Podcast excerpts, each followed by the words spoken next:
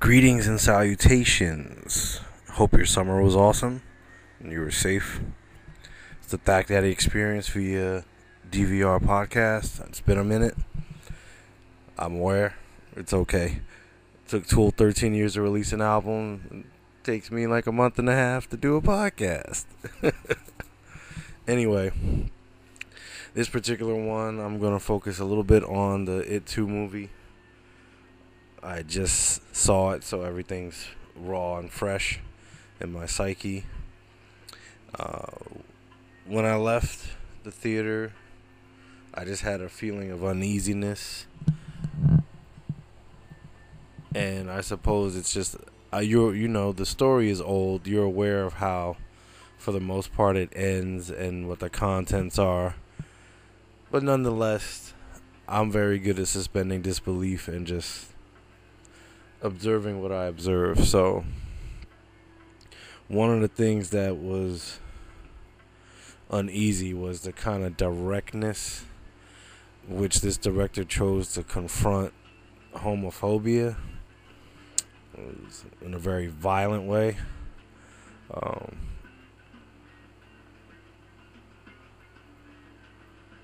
without giving away too much, I could just say that it was very visceral and intense. And you see kind of how a cycle in a given civilization can corner people with herd mentalities to kind of create a certain sense of self loathing in individuals who may fall into categories that they don't consider cumbersome to the point where individuals who are within said category nonetheless still manage to not only be blind to being a part of that category, but actually target others within that category violently. So that was kind of, I was kind of taken aback by that. I mean, it's never addressed cinematically the underlying relationship between Henry Bowers and Patrick. I forget his last name. But yeah. Also, I felt overall it was good because I didn't notice the time. Usually, when a movie goes beyond two hours, I have a tendency to be aware of that that length of time. That oh, I'm sitting here this long, but I can honestly say it was an immersive experience. And really it just functions as an allegory of what fear does. And it's not an allegory of just oh we're brave we're together let's overcome fear. It's more of a I accept that I'm afraid. And in the acceptance of being afraid, you get into a, another level of experience where you're able to do what's necessary without being trapped by that ever innate biological function of knowing that your physical existence could possibly end at any moment, um, which is a very clinical description of fear because there's also fear of lack of control of the world and your surroundings, your environment, your resources. It's extensive. Also, it's about drawing strength from your surroundings and your community because in a sense the losers club really is just a closed off community a kind of microcosm of different marginalized groups. Uh, particularly in this film, they expand the marginalization. I'm not going to go into detail, but a lot of groups are represented. Uh, Stanley, the Jewish community, Mike Hanlon, the African American community, um, Beverly women. Um, Richie, you can find that out for yourself. Uh,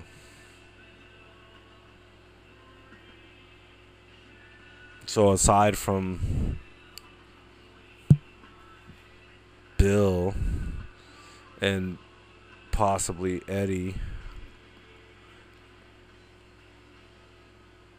some of the other characters are you know marginalized and I mean Derry's a small town so there's a small town mentality that's exacerbated by this pervasive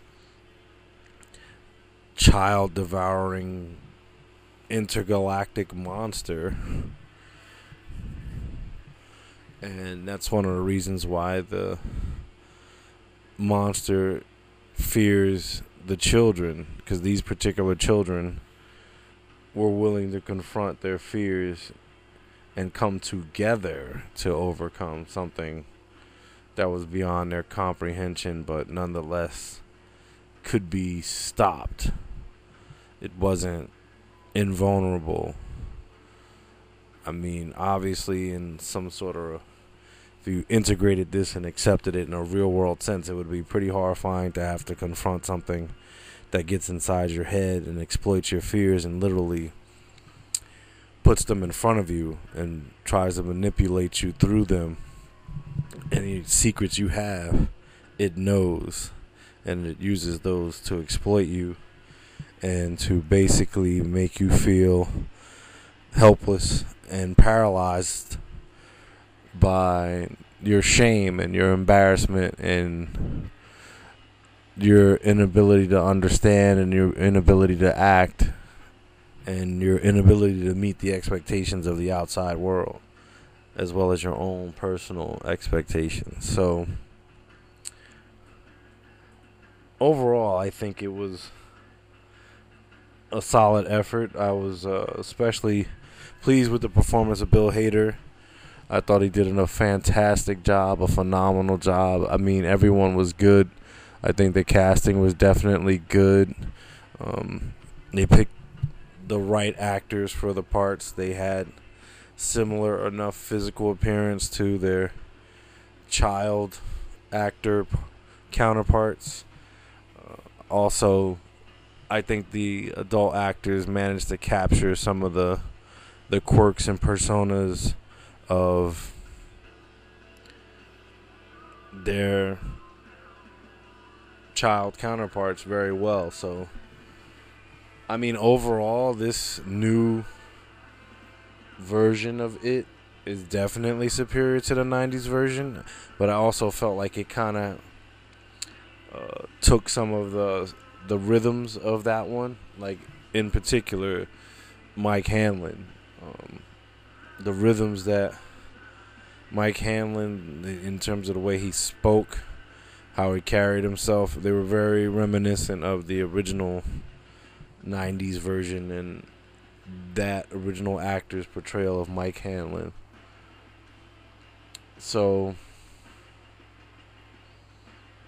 I suspect some will pan it or not enjoy it as much, but again, just the time lapse like I left and there was a certain feeling of wow like it was just a subtle unease, and also I, the time lapse. I really wasn't fully aware of being in the theater that long, and obviously with the level of content in the original novel, they couldn't go into the cosmic turtle and all of this type of stuff.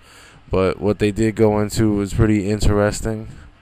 Um, they didn't delve into it enough to make it outrageously weird and odd, but just the fact that the clown isn't really a clown is weird and odd.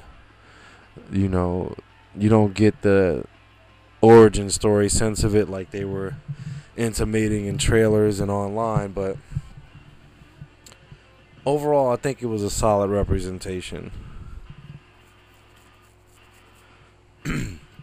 like some of the scenes that stand out for me, like the overall opening scene was pretty disturbing for a number of reasons, but style wise, like that was one of the scarier looks that Pennywise had. He also has had some extremely weird looks, particularly uh, with what you saw in the trailer with Beverly and that older woman. Like uh, that, that scene gets pretty weird. So, uh, anyone who's not comfortable with scary old ladies might either find it comical or highly disturbing, depending on their predilections. Anyway, I did enjoy it overall. I mean, I always favored the first half of the story, regardless, but I do appreciate the effort that was put into making the second one as good as it is. And that's pretty much all I have for this particular movie. It's cool. Uh, so moving on to something else that I really enjoyed. I really enjoyed that Invader Zim movie on Netflix. Uh, overall, I'm a pretty big Invader Zim fan. Uh, possible favorite episodes: uh, Mortos der Soul Stealer and the episode with Zim Eats Waffles. I mean, they're both together, but they happen to be like super hilarious. Uh, this movie was super hilarious. I particularly like the way that Zim says Maria. I thought that that was that was funny. Um, I don't really feel like they missed a beat. I've discussed this with some people, and they're like, "Oh, they sound slightly older doing the voice acting." I don't feel that way, and also, I really feel like this was a show that was kind of cut off before it really got a chance to completely expand or grow. But what was made was great, and you know, after nearly 20 years, it still hasn't missed a beat. Uh, I mean, Gaz and GIR are two of the best supporting characters of all time. They are so hilarious. Um, I mean, just GIR launching puppies out of his head into outer space. I don't really know what it is. The that kind of morbid comedy I I find very amusing. Uh, of course, it was Jhonen Vasquez, and uh, if you ever read Squee or Johnny the Homicidal Maniac, or even like a few of the like I don't know how you call it. Um, side projects related to it, like I Feel Sick uh, that type of like humor was still prominent. So it was great. I recommend it if you enjoy Invader Zim. If you don't know what I'm talking about, it's fine. Uh, also, a big shocker for me was the the Rocko's Modern Life movie that was also on Netflix, and oddly enough, it deals with some transgender issues because apparently the creator of the Fatheads also who he was the son of a neighbor of Rocko's. I forget these characters' names, um, and he was no longer a he; he became a she. So they had a whole issue about that because Rocco was lost in space. When he came back to Earth, he just wanted to watch the Fatheads and that's how the whole story takes off. But it was interesting. It was it was really interesting. Uh, it, it, definitely made a lot of little subtle and not so subtle digs at contemporary society, uh, the fleetingness of our opinions, how r- we readily give them with harsh or hostile intent, uh, how we give life to fleeting thoughts and kind of concretize them in the modern age where we you have like an initial opinion. Like, let's say you get you're driving, you get cut off, and you initially look at the person and you're like, "You fucking suck.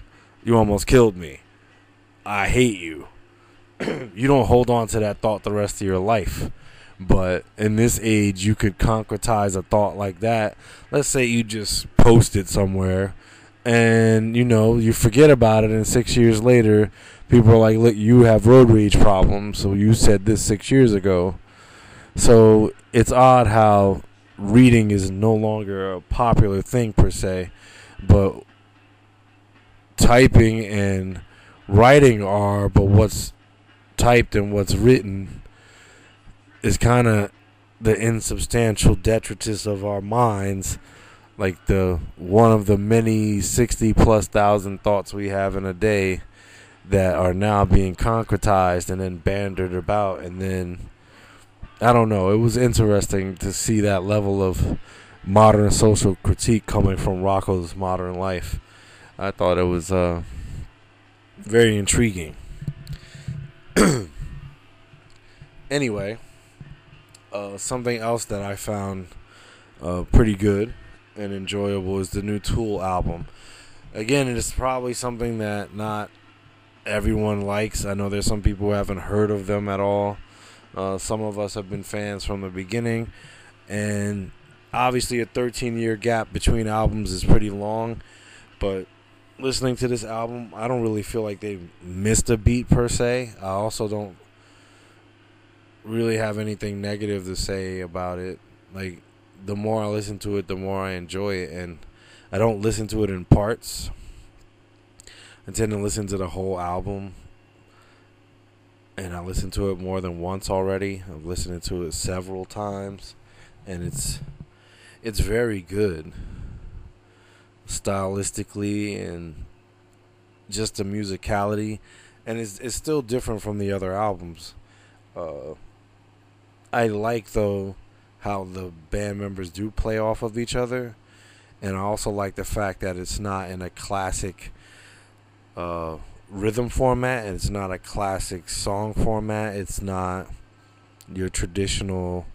Here's a chorus, yay, and I love that type of music. Don't get me wrong. I think when it's done well, it's some of the most amazing music ever made, meaning pop music or popular music because a lot of things fall into popular music, you know. Tool's trending to have a number one album in the country, so I think that might reasonably make them popular. I'll bet not in the usual sense or context. Nonetheless, if you're number one, lots of people like you. That's pretty much what the word popular means. anyway, I think the album's pretty incredible. It's very focused. Um, I love the transitions. I love the switches. I love the fact that it's like high, low, mid, uh, intense, subtle, calm, then aggressive. Like it pretty much like covers a large expanse of emotionally evocative tones that I think is just awesome. So, yeah don't have a ton else to say in regards to all of this stuff. Um, I did start watching the new Dark Crystal series. I mean, initially I was kind of like not exactly like huge on what I had seen in the first episode. I liked it, but uh, I was confused. So I feel like I need to watch the entire series and see how I integrate those storylines with what I am aware of from the Dark Crystal, which I've watched a few times recently, and which I do think is like a phenomenal feat artistically. Even like 37 years later, it's still remarkable that that was done with puppets. But anyway, I'm hoping this show is good. I'm checking it out. I may or may not say something else about it. It, it really depends. But anyway, this is just like a normal Fact Daddy podcast. Uh, we'll be doing the the Westworld thing, especially because you know before you know it, we're gonna be in season three. What I've the information I am aware of regarding season three is very exciting. Uh, so it appears that Maeve is resurrected and she's put into a kind of a World War II Westworld setting um, with Nazis in the whole shebang. So that's intriguing. And on the other end, you know, Dolores is out in the real world with, you know, people who are outlaws or criminals or thieves or whatever you want to call it, and you know, there's a twofold mission, obviously, because then you have Bernard. So I'm supposing his mission is to try to stop Dolores, uh, which is all very interesting because really he's kind of a simulacrum of Arnold, and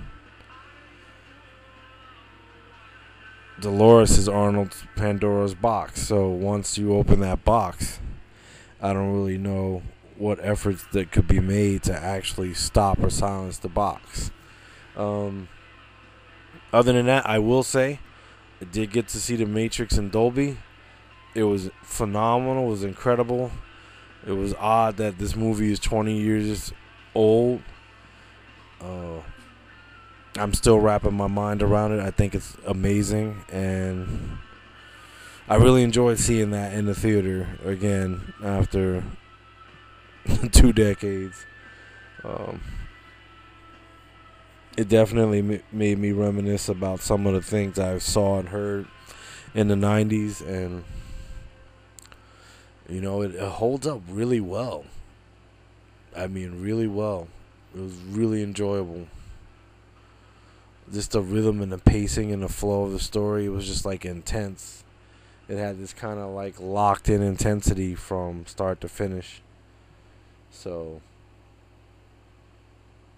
if you ever get a chance to see a movie like that or just any kind of classic in a theater that you may or may not have seen and it's like longer than 10 years ago I mean, that doesn't even matter because we experience time differently now. Like the way information is accessible now, you know, our experience of time is also different. But anyway, awesome times, good times. I appreciate anyone and everyone who listens. It's Stack Daddy, and you'll be hearing from me much sooner. I'm not gonna promise, but I'm gonna try. I mean, I know Yoda said do or do not. There is no try. But, you know, Yoda also can make shit levitate with his mind. I'm not quite there yet, so bear with me. Hasta la pasta, and I'll catch you on the flip side. Be safe and be well. And thank you again.